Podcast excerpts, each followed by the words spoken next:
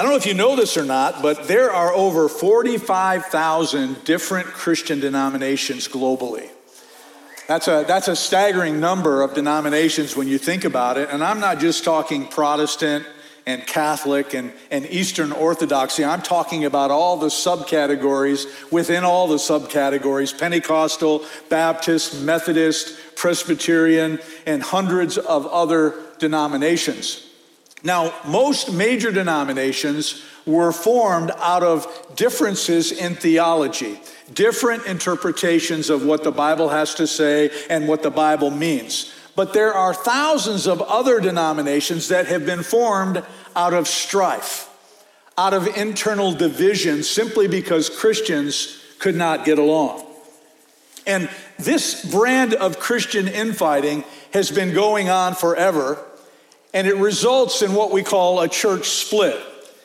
And those splits have created thousands of new churches as well as entirely new denominations whose beginning, sadly enough, came through strife and came through internal division.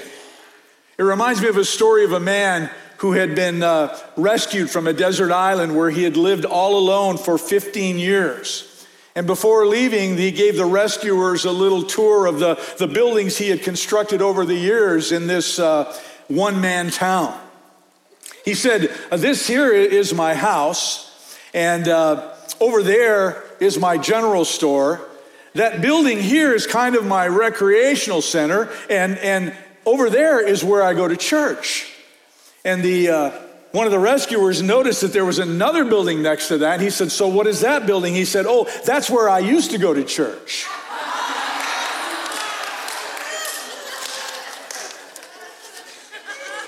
Well, the fact is there's really nothing humorous about church splits, even though we make light of it, because people are often hurt whenever believers disagree to the point of fighting among themselves.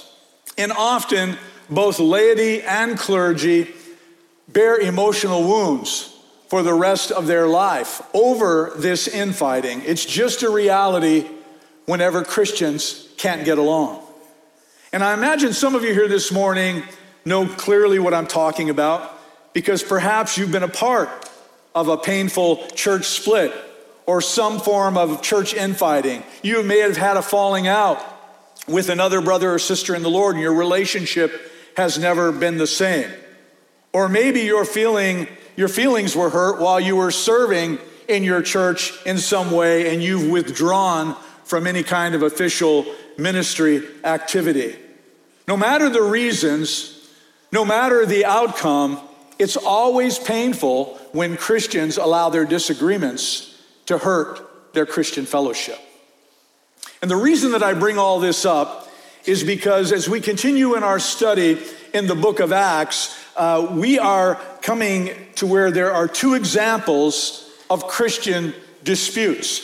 And I believe our study of these disagreements and how they were handled, more importantly, will help us to understand how important it is for us as believers to get along. In fact, today I want to go a little bit further, and I want to supplement our study from the book of Acts and with a portion from the Gospel of Matthew, because in Matthew, our Lord gives us principles that we must embrace in order to restore broken fellowship. So if you'll take your Bibles first and turn to Acts chapter 15, there we are going to see the first example of conflict, and it is recorded in verses 1 through 35. If you don't have a Bible, there is one in the pew pocket in front of you, unless you're sitting on the front row, I'm sorry. Or you can follow along on the screens behind me. We'll be reading, we don't have time to read the entire text this morning, but verses 1 and 2 explain clearly what the first dispute was all about. Acts 15, 1 through 2, New International Version reads this way. Certain people came down from Judea to Antioch and were teaching the believers, "Unless you are circumcised according to the custom taught by Moses, you cannot be saved." This brought Paul and Barnabas into sharp dispute and debate with them. So Paul and Barnabas were appointed, along with some other believers, to go up to Jerusalem to see the apostles and elders about this question. Now, one thing that we have learned through this series is that this particular conflict was nothing new. I mean, almost from the very beginning, Jewish believers had troubles accepting Gentiles. Only a few chapters back, we read about how hard it was for Peter to believe that a Gentile named Cornelius could actually become a Christian. And if you'll remember, God had to repeat this vision lesson to him 3 times before Peter really began to understand the situation. But Peter was not alone in his convictions. All Jews back then, as I've said many times during this series, had a prejudiced opinion towards Gentiles. In fact, a Jew in that day might have reacted to Jesus' final words when he said, "You shall be my witnesses in Jerusalem and in all Judea," by saying something like this: "That is great, Jesus. Let's go. I like the idea of going to Judea because that's where my family is from." But when he said, "You shall also be witnesses in Samaria and to the utmost parts of the world," their response was probably more like this: "Samaria? We don't even talk to those half-breeds over there. And by the way, as for the remote parts of the world, you got to be kidding me, because it's filled with Gentiles." You see, Jews just felt this way because from childhood, they were taught to shun morally unclean Gentiles.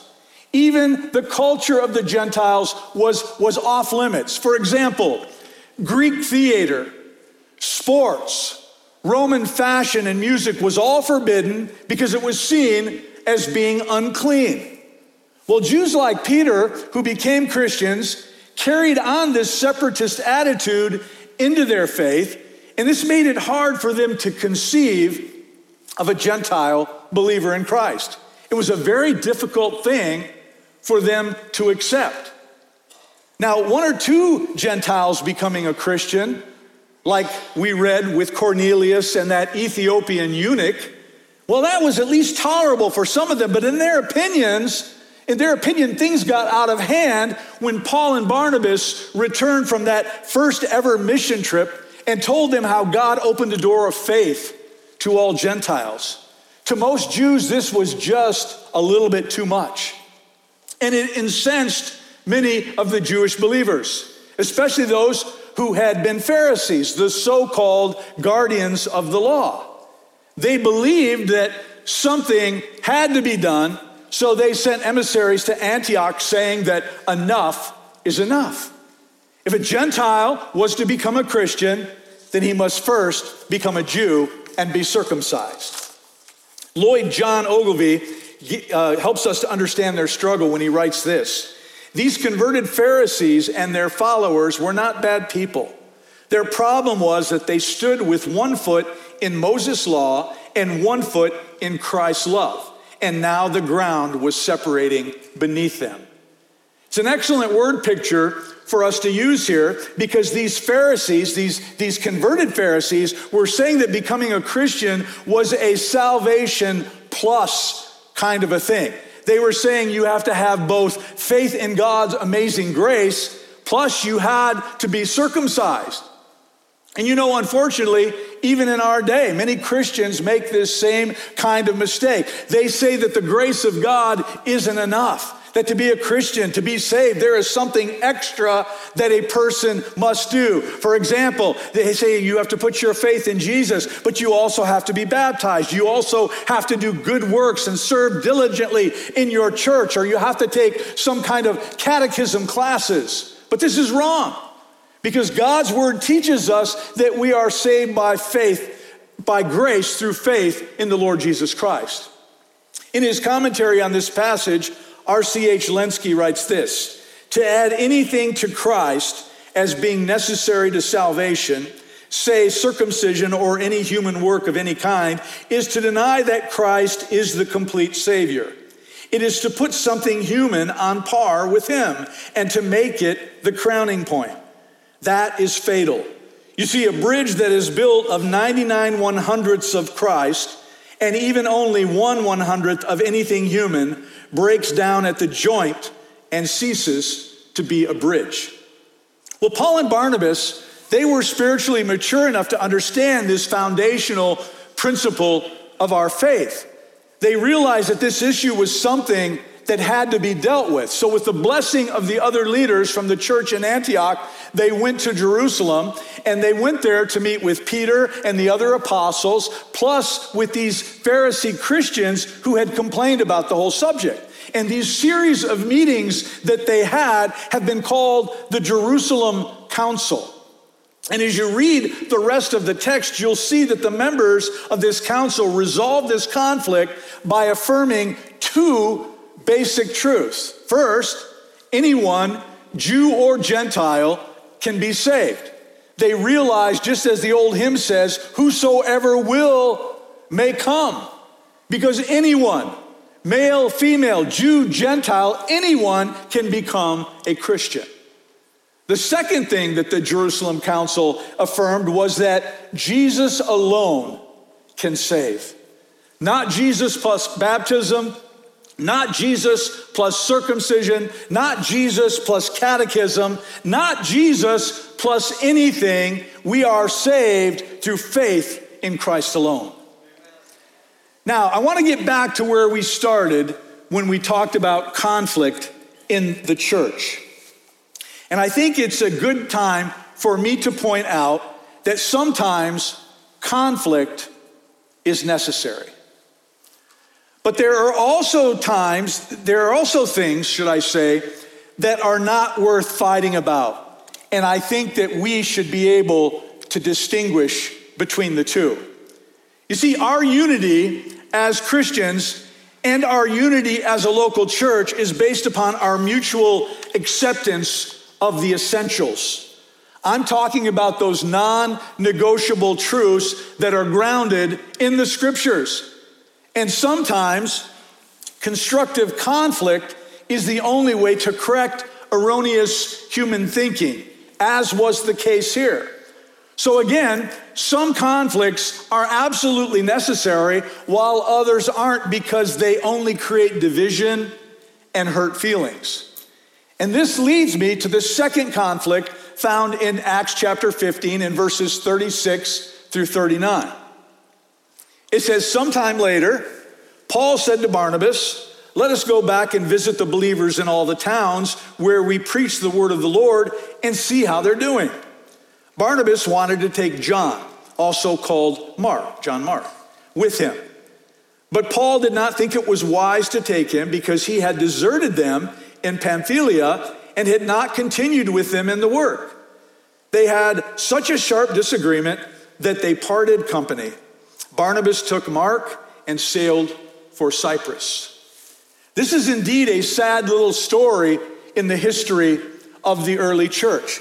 But I believe that the fact that God prompted Luke to include it in his written record of the early New Testament church was done so on purpose, and that is because the Bible never flatters its heroes. You know everything about biblical heroes, the good, the bad, and the ugly. I mean, one moment we read about David bravely slinging a stone at Goliath, and then it isn't too long after that that we see him casting a lustful glance at Bathsheba, and of course we know how that ended. We admire Peter when we read about him dropping his nets and following Jesus, but we shake our heads as he denies the Lord on the eve of his crucifixion. And we look up to Paul for his great determination, his great fervor, and we look up to Barnabas for his skills of encouragement. But to be honest, we are embarrassed when we read about their behavior here. They argued so severely that they split. These two giants of the faith, they parted company. And as far as we know, they never worked together again. However, Paul did apparently make amends. We see it with Mark, who is mentioned positively in Colossians 4:10 when Paul wrote this, my fellow prisoner Aristarchus sends you his greetings, as does Mark, the cousin of Barnabas. You have received instructions about him. If he comes to you, welcome him. And then in 2 Timothy 4:11, he writes this, only Luke is with me. Get Mark and bring him with you, because he is helpful to me in my ministry. But Paul also makes a positive mention of Barnabas in 1 Corinthians at a point where he is expressing his right as an apostle. In 1 Corinthians 9:6, he says, "Or is it only I and Barnabas who lack the right not to work for a living?" This to me would suggest that Paul and Barnabas eventually worked out their differences as well, because their relationship, you have to understand, had deeply strong roots when you consider the many labors that they performed together in their missionary service. But as I said, this is just another example of the fact that the scriptures paint the saints in realistic fashion. They are showing us that they were fallible men with headstrong opinions. And sometimes when you have headstrong opinions, there's going to be conflict. G. Campbell Morgan wrote this, "I am greatly comforted whenever I read this. I'm thankful for the revelation of the humanity of these men. If I had never read that Paul and Barnabas had a contention, I should have been afraid. These men were not angels, they were men." And I agree, because reading this account in God's book is good news. Why is it good news? Because it's comforting on two different levels. First, because it shows that this is not some made-up book, the Word of God that we read. It is a book about the truth. And secondly, because it is possible for us to relate to the people that we read about within its pages, because they are just like us. And guess what? If God can use them, He can use you too. So with all this in mind, I want to look once again at the scriptures, because not only does it record examples of Christian conflict, it also tells us how we are to respond to conflict and disagreements, and how to do so where precious Christian fellowship is preserved. I want you to look with me at Matthew chapter 18. If you don't have your Bible, we'll have it up on the screen. Jesus here is offering some basic principles in dealing with conflict. It says, "If your brother or sister sins," another translation says, "if your brother or sister sins against you, go and point out their fault, just between the two of you. If they listen to you, you have won them over. But if they will not listen, take one or two others along, so that every matter may be established by the testimony of two or three witnesses." Now, as we absorb what Jesus is saying here about how to deal with this kind of conflict, we must first understand how important that Christian unity is to our Lord. I mean, we need to get on the same piece of sheet music that Jesus is regarding this. And that means that we need to look at quarreling and gossiping and slander, or anything that damages the unity between believers, as a totally scandalous thing. You see, the truth is, we get very upset by moral failures on the part of believers. When we see a famous minister who has a moral failure, we get very upset about that. But on the other hand, many of us just don't care enough about fellowship failures within the body of Christ. What I mean is that often we are not scandalized by a lack of love. But Jesus is. This is very important to Him. Love was and is His supreme value. And if He is truly Lord, then it must be our supreme value as well. Remember that Jesus' summation of the total teaching of divine revelation is captured in a single word: love. Love for God, love for other people. So the greatest crimes against the kingdom of God then are crimes against love. So if you slander another human being, if you carry a grudge against someone who you think has hurt you, and you gossip about someone before you have even confronted them with the offense that they have created towards you, all of these are a direct violation of this most fundamental command. Do you remember when Jesus prayed for His followers? In John 17, 20 through 23, He prayed this, "My prayer is not for them alone.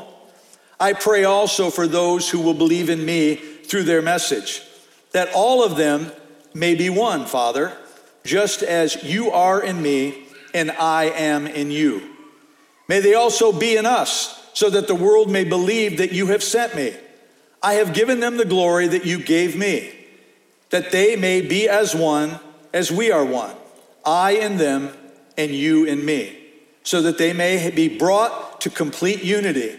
Then the world will know that you sent me and have loved them even as you have loved me." I like what John Ortberg wrote. He said, "When we allow conflict to lead us to violate oneness, when we contribute to relational brokenness, it doesn't just affect us. It doesn't just affect the other person. When we do this, we are contributing to the destruction of that which is most prized by God and was purchased by him at the greatest cost, the oneness of the Trinitarian community. We are, in a real sense," he says, "committing treason against the Trinity." And in Ortberg's book titled Everybody's Normal Until You Get to Know Them, he offers several principles about conflict that I want to share with you today. That's a great title of a book. And they come directly from Matthew chapter 18. And the first principle is this: we must acknowledge the fact that conflict happens. That's a part of what Jesus was getting at in Matthew 18:15 when he said, "If your brother or sister sins against you, go and point out their fault." You see, in this fallen world in which we live, even among Christians, we are going to sin against each other. Conflict is going to happen. Because in any relationship, even between believers, sinful conflict and our human nature is inevitable. Part of living in this fallen world involves being in conflict. People disagree. People fight. Sometimes they fight a lot. Sometimes they fight a little.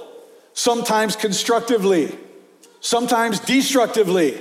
Sometimes fairly. And sometimes they hit below the belt.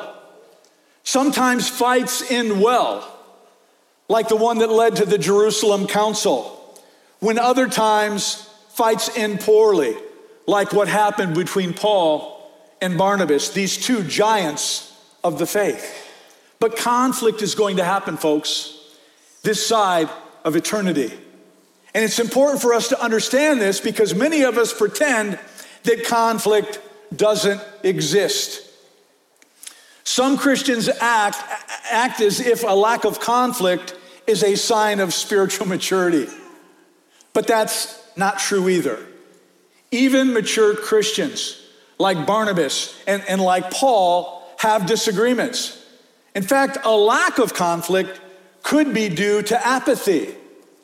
You ever thought about that? I mean, Christians just not caring enough about the absolute truth to stand up and to defend it.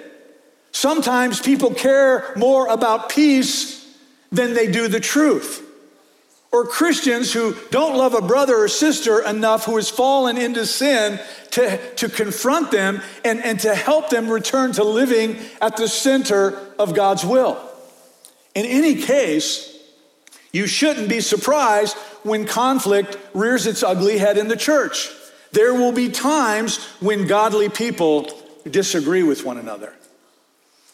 Well, the second principle that we must understand when it comes to dealing with conflict is this: everyone must own responsibility when it comes to resolving the issue.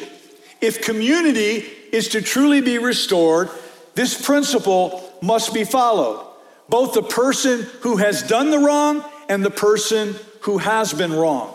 In Matthew 18, Jesus says that if a brother or sister sins against us, we should take the responsibility to go to them and to explain how they have hurt us.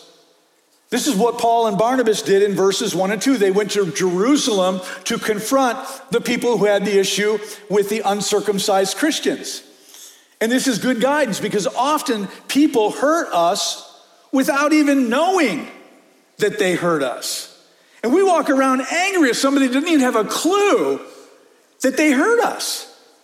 And we don't go to them and we don't try to make things right. And please note, Jesus also taught us that the person who does the wrong should also take responsibility. In Matthew 5:23 and 24, he said, "Therefore, if you are offering your gift at the altar and there remember that your brother or sister has something against you, leave your gift there in front of the altar. First go and be reconciled to them and come and offer your gift. So Jesus taught that both the sinner and the sinnee, both the wrongdoer and the wrongdoee, must each take responsibility. I make up words all the time, ask my wife. All the time. Some of them really make her laugh, and some of them she just looks at me and shakes her head. He taught this, Jesus taught this, because community is just that important to him. And we show that we believe it's important by taking responsibility to deal with relational breakdowns. Now, it's important to note that when you take responsibility and you try to make things right as the one who has sinned or as the one who was sinned against, it doesn't always solve the problem. I'm a realist here. I'm not going to sugarcoat things for you. It doesn't always solve the problem. Because when the other party fails to respond in any kind of a way, even after repeated attempts, there really isn't much you can do other than to continue to pray about the situation and pray for that individual. You pray that God will soften their heart enough or to at least be open to sitting down and having a constructive conversation with you. Now, if that never happens, then you have done what God has required of you, because it takes two in order for reconciliation to happen. And again, if it doesn't happen, God knows that you made the required effort, but you still keep praying that the thing might change, and it can down the road. And this leads me to the third principle that we find in Matthew 18. Don't avoid, but approach the person you are in conflict with. In other words, Jesus says here for us to take action. Don't let resentment fester. That's right. We don't usually do this. We tend to avoid people that we are having conflict with. Why do we have such a hard time with this? Well, one reason is it's more fun to pout. How many martyrs do we have in the building today? We'd rather stay put, and we'd rather stew over the situation. Besides, we think if we go, it could get ugly. And I don't know of anybody who likes to deal with ugly. And that's a good thing, I think, to understand up front. I mean, confrontation may not go well, but we shouldn't let that stop us from dealing with it. After all, avoidance kills community, and avoidance causes resentment to fester in greater ways. Now, I certainly do think that it is best to first take some time to calm down. Calm down. Calm down. And then I think it's important to prepare. Prepare what you plan to say. That's very, very important. I'm talking about prayerfully gathering your thoughts before you approach that individual. Because Proverbs 14:17 says, a quick-tempered person does foolish things. Yes. So we do need to calm down first, because anger causes us to behave foolishly. It causes what therapists refer to as cognitive incapacitation. In other words, being mad prevents you from thinking straight, and I might also add, it prevents you from talking right. Things come out of your mouth that shouldn't have come out of your mouth. It's embarrassing. Oh, it's embarrassing. I've been there. In fact, anger has the ability to increase as you experience it and as you dwell upon it. Neil Warren gives us good advice on this when he says, when your inner gauge reads red hot anger, then delay response. Really, really simple. But once we have cooled down, that's when you address the problem. The Apostle Paul said in Ephesians 4:26, in your anger, do not sin. Do not let the sun go down while you're still angry. In other words, cool down, but don't wait too long. Try to resolve the issue, because the longer you wait, the worse it's going to get. The longer you wait, the harder it is to fix things. Well, the fourth principle he gives us can be summarized in three words: no third parties. In other words, we are to go directly and only to the person involved and clearly explain the problem to them. That is always the last person that we want to go to, however. So instead of going to the person with whom we have the problem, we prefer to go to somebody else, someone who we can complain to, someone who will get on our side. It's kind of like when nations build a coalition against a world leader. We often go and we gather allies first before we attack. Why? Because we want to win. We're not interested in reconciliation. We're interested in winning. It's the way it is. It seems whenever we're wronged, we want to go to everybody but the person who has wronged us. So we get lots of people on our side, and in doing so, we are disobeying Jesus' command. We are to go to that person and that person only. No third parties. In Philippians 4:2, Paul is dealing with a feud between two ladies. When he says this, he says, I plead with Euodia and I plead with Syntyche to be of the same mind in the Lord. Apparently, these two women had a disagreement of some kind. We're not sure exactly what it was. Maybe it had to do with who had the weirdest name. I'm not sure.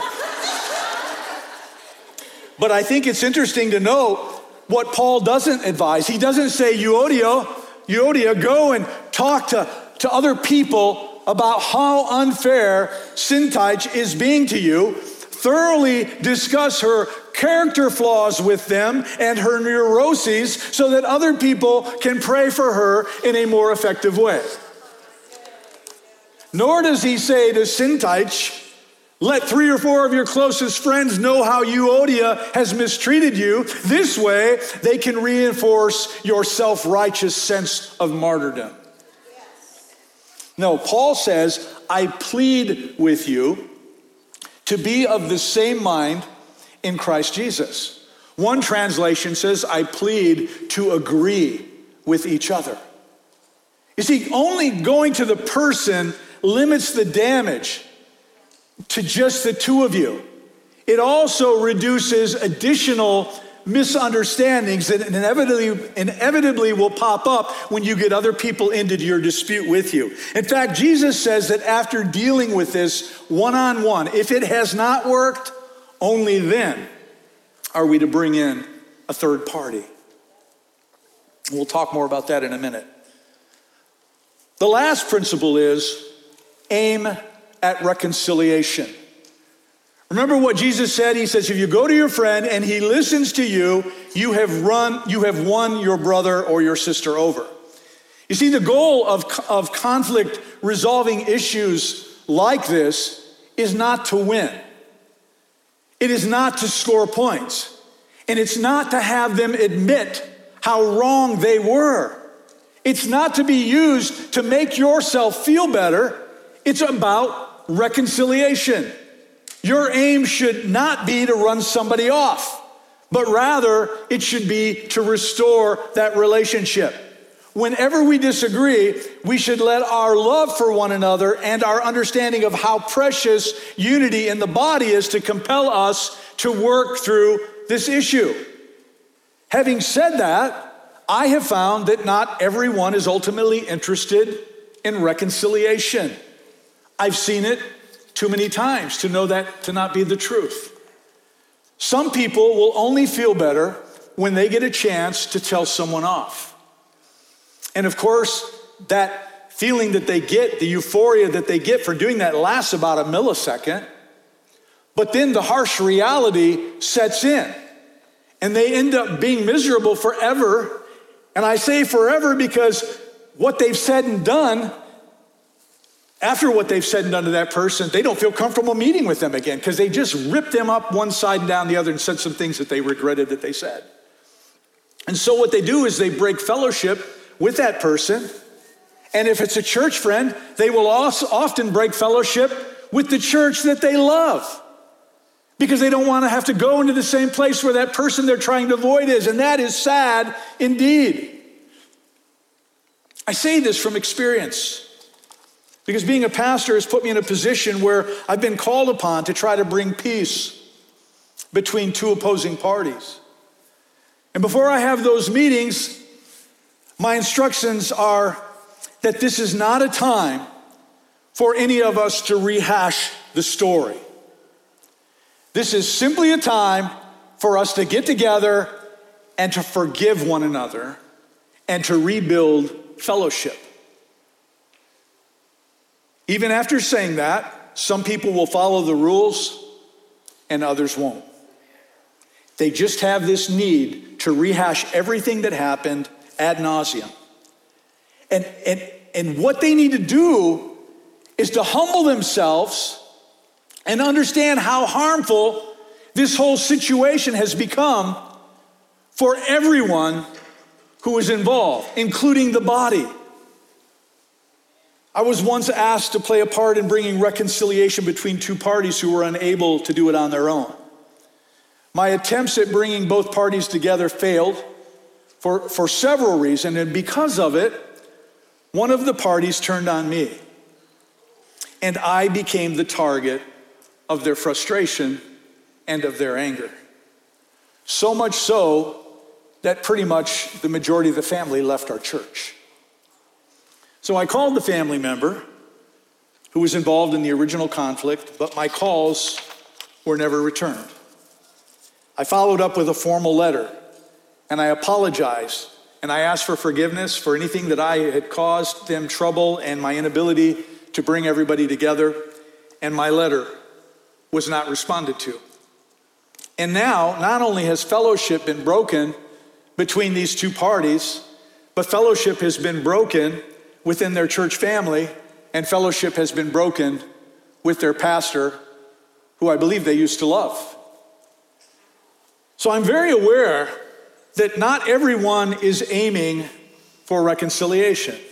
Not everyone is willing to sit down and talk things out. And that's when it becomes difficult. And honestly, that is when it hurts the most. And I grieve over these kinds of situations. I guess the point I'm trying to make is that God knows your heart. He knows in good faith if you have made an effort. And even if you returned empty-handed with your effort, you did what Christ would require of you.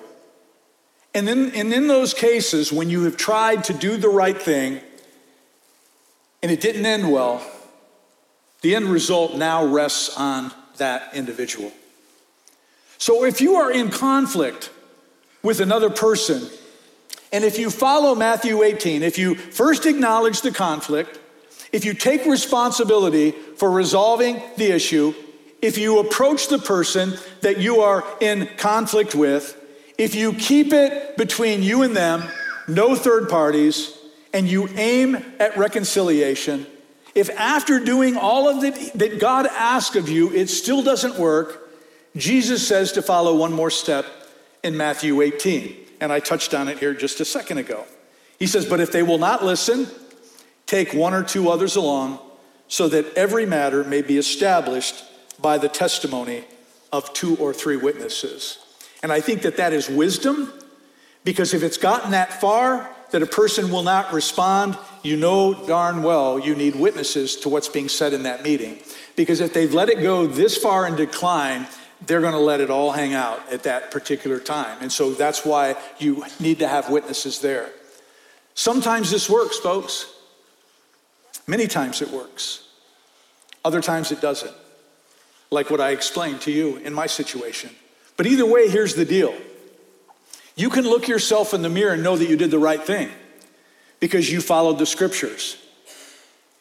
But there will be times when you will do everything right, and you will do your best to follow biblical standards, and it still may not work.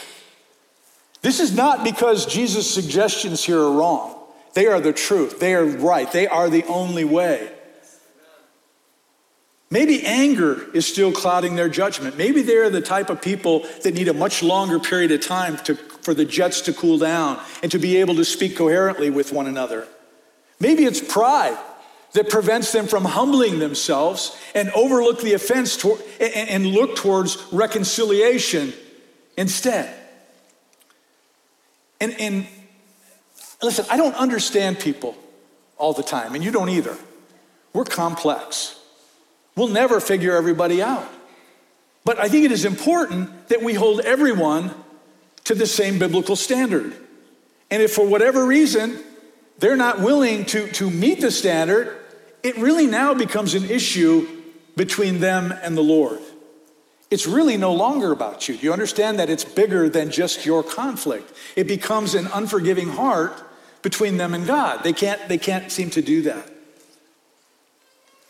So just like Paul and Barnabas, we don't always immediately aim at reconciliation. We don't work for peace. Sometimes we just want to go to war. That happens a lot. Well, Jesus says no. He says that our goal in situations like this must always be to win over your brother, to win over your sister in the Lord. You know, I am fairly certain that most of us in this place have been, or even right now, are involved in some kind of a personal conflict. And if this applies to you, then I encourage you to turn on that mental microphone right now and talk to God about the situation. Commit to go to that person or those persons, that spouse, that parent, that child, that employee, that boss, that coach, that fellow church member, that pastor, and do what it takes to make peace with them and try to resolve the conflict. Scott, will you guys come forward and help me to close this down? What I wanted to say this morning was that God takes unity in the church very seriously. And of all people, we Christians should be able to get along. Let me assure you that this sermon is not something that I made up because there's conflict going on in this church. This is just where we're at in the book of Acts. So in case you're wondering, wow, what's going on? Is there this big thing going on in High Point? There's not. But I'm smart enough to know that there's little conflicts going on in everybody's life. And this is truth. This is truth that we need. So I want to get that straight right now because everybody's probably thinking something. Don't let your mind go crazy. And even though there is to be unity, understand that that doesn't mean having no disagreements. Because as I said earlier, disagreements are going to happen. But it does mean maintaining our love for one another, even during these difficult times. I have found that whenever we're unable or we're unwilling to do this, it's really a matter of our human pride. And I've got it. I confess. Pride wells up in me. Sometimes I don't want to do things that I know I'm supposed to do. And if you're honest, you'd say the same thing. Sometimes it's hard to admit we're wrong. Sometimes it's hard to love when we've had conflict with somebody else because our mind flips this switch and now we view them as an adversary. But they're not our adversary. They are a brother or a sister in Christ. They are people who said the wrong thing in the wrong way at the wrong time. And sometimes it's nothing more than just that. So I believe Jesus would be saying to all of us today, don't let something so small create division between you and them. And don't start talking to others about them and surround yourself with people who will side with you, because when you do that, you are now the one who is in the wrong. You are now the one who is sinning against your brother. There is such a fine line between the hurt you feel and the prideful thing that rises up in you and says, they're going to pay for this. They're going to pay for this.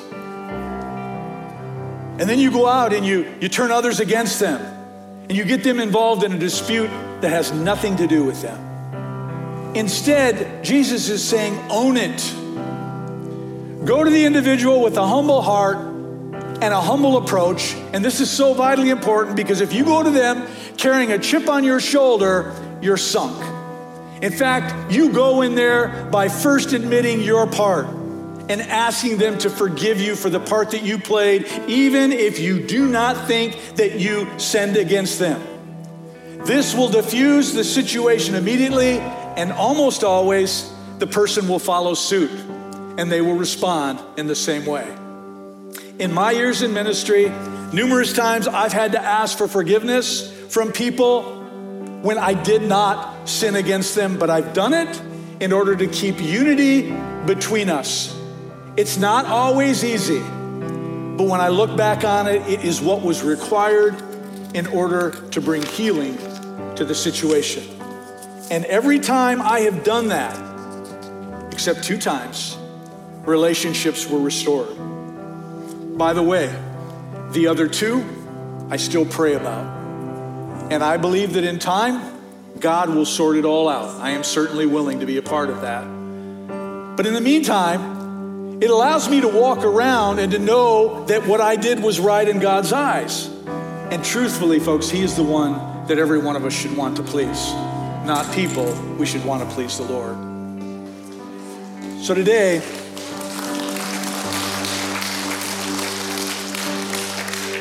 I want to open this altar. I want to spend some time together praying specifically about one thing, personal conflict, conflicts that we have with other people. Maybe as I've been speaking today, someone's face has popped into your mind and your head, and you know that things are not right between the two of you. They are a brother or sister in the Lord, and somehow things have gotten sideways. Maybe it's a church member, family member, a parent, a child, a spouse, a coworker. It doesn't really matter. What matters is you need to try to mend what's broken. And maybe you need some help in trying to figure it all out. And coming to this altar and seeking wisdom and guidance from God might be the best investment of your time. Maybe you need to ask the Holy Spirit to give you a little bit extra strength to do what you don't really want to do, so that you can start down that road of reconciliation with Him. I also feel led to point out this morning that if you are here and you are not a Christian, then in a very real sense, my friend, you are in conflict with God Himself.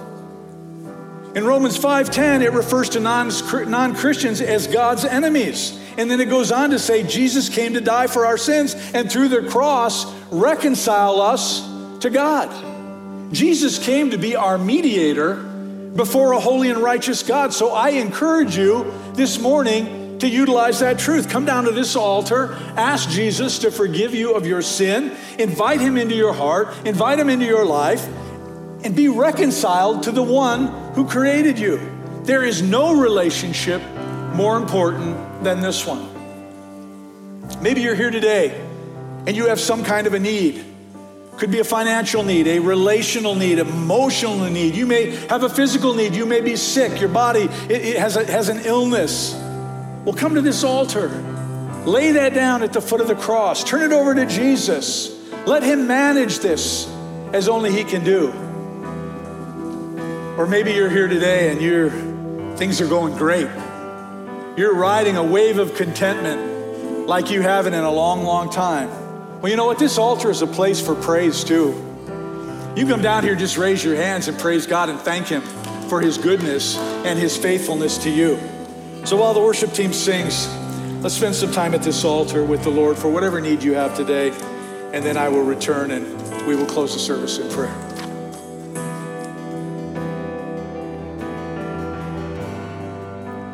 Are you hurting and broken within? Overwhelmed by the weight of sin, Jesus is called. Have you come to the end of yourself?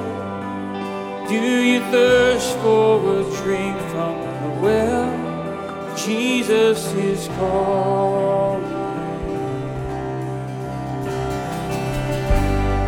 Oh, come to the altar, the Father's arms are open.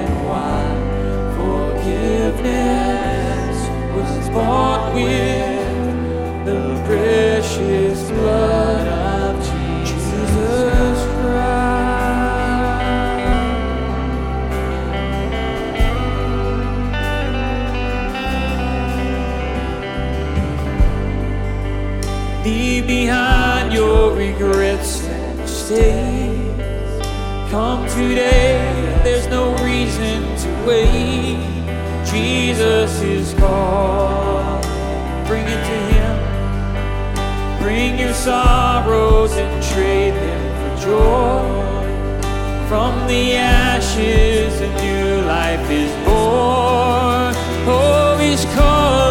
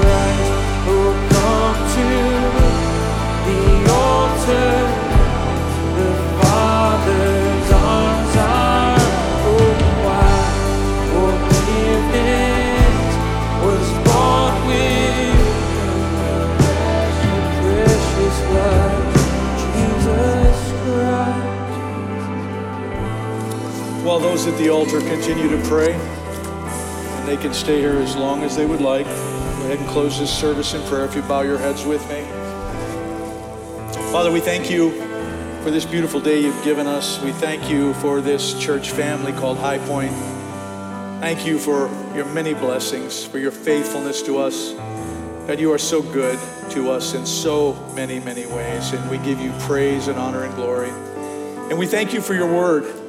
And we thank you that your word is not tainted, but it is truthful. It tells of true life situations among real people, of which we are. If it was a story of all things being perfect, God, it would be a hard story for us to follow. But you make it real. Your life was real. Your ministry was real. Your power is real. Everything about you is real. And you can transform our lives like nothing else. And we've seen it, and we thank you for it. And so, God, as we look at our transformed lives in Christ Jesus, one of those things is to keep peace among us, among each other. And I pray that we would be a people of peace, that we would be a people that would take care of conflict quickly and not let problems fester, that we would have the courage to go to one another and talk things out in the love of Christ and maintain unity and bring us back together again. This is your body. We all play a part in it. And when one of us is gone, a part is missing. And so we don't want to lose any pieces of this body. We want to keep ourselves together and strong and walking towards you, Father. So I pray that you would bless every man and woman in this place, I pray that you would help every difficult situation that may be going on in our lives between us and other people where reconciliation needs to happen, and you would allow things to fall into place for us to have those tough discussions and we could get on the other side of it, Father. That's our desire. So I pray that you would strengthen us to be able to do that and to follow the steps in your word and make it a reality in our lives today. And God, as we go our separate ways today, I pray that your Holy Spirit would go with us, guiding and directing our steps, the places we go, the things we do, the conversations that we have, and that those conversations would be designed to build people up and not tear them down. Father, my prayer is that we would shine like bright lights in a very dark world. So we would shine so brightly that people would know that there is something different about us, and they would even ask us, and we would be able to share your goodness and your truth with them. Father, I pray between now and the time we gather together again, you would keep us safe from sickness, from disease, from any accidents that might befall us, till we join together again and worship you in spirit and in truth. And as we go our separate ways today, Father, I pray that we would go in the love of Christ. And I ask these things in the precious name of Jesus. Amen and amen. Thank you for being here today.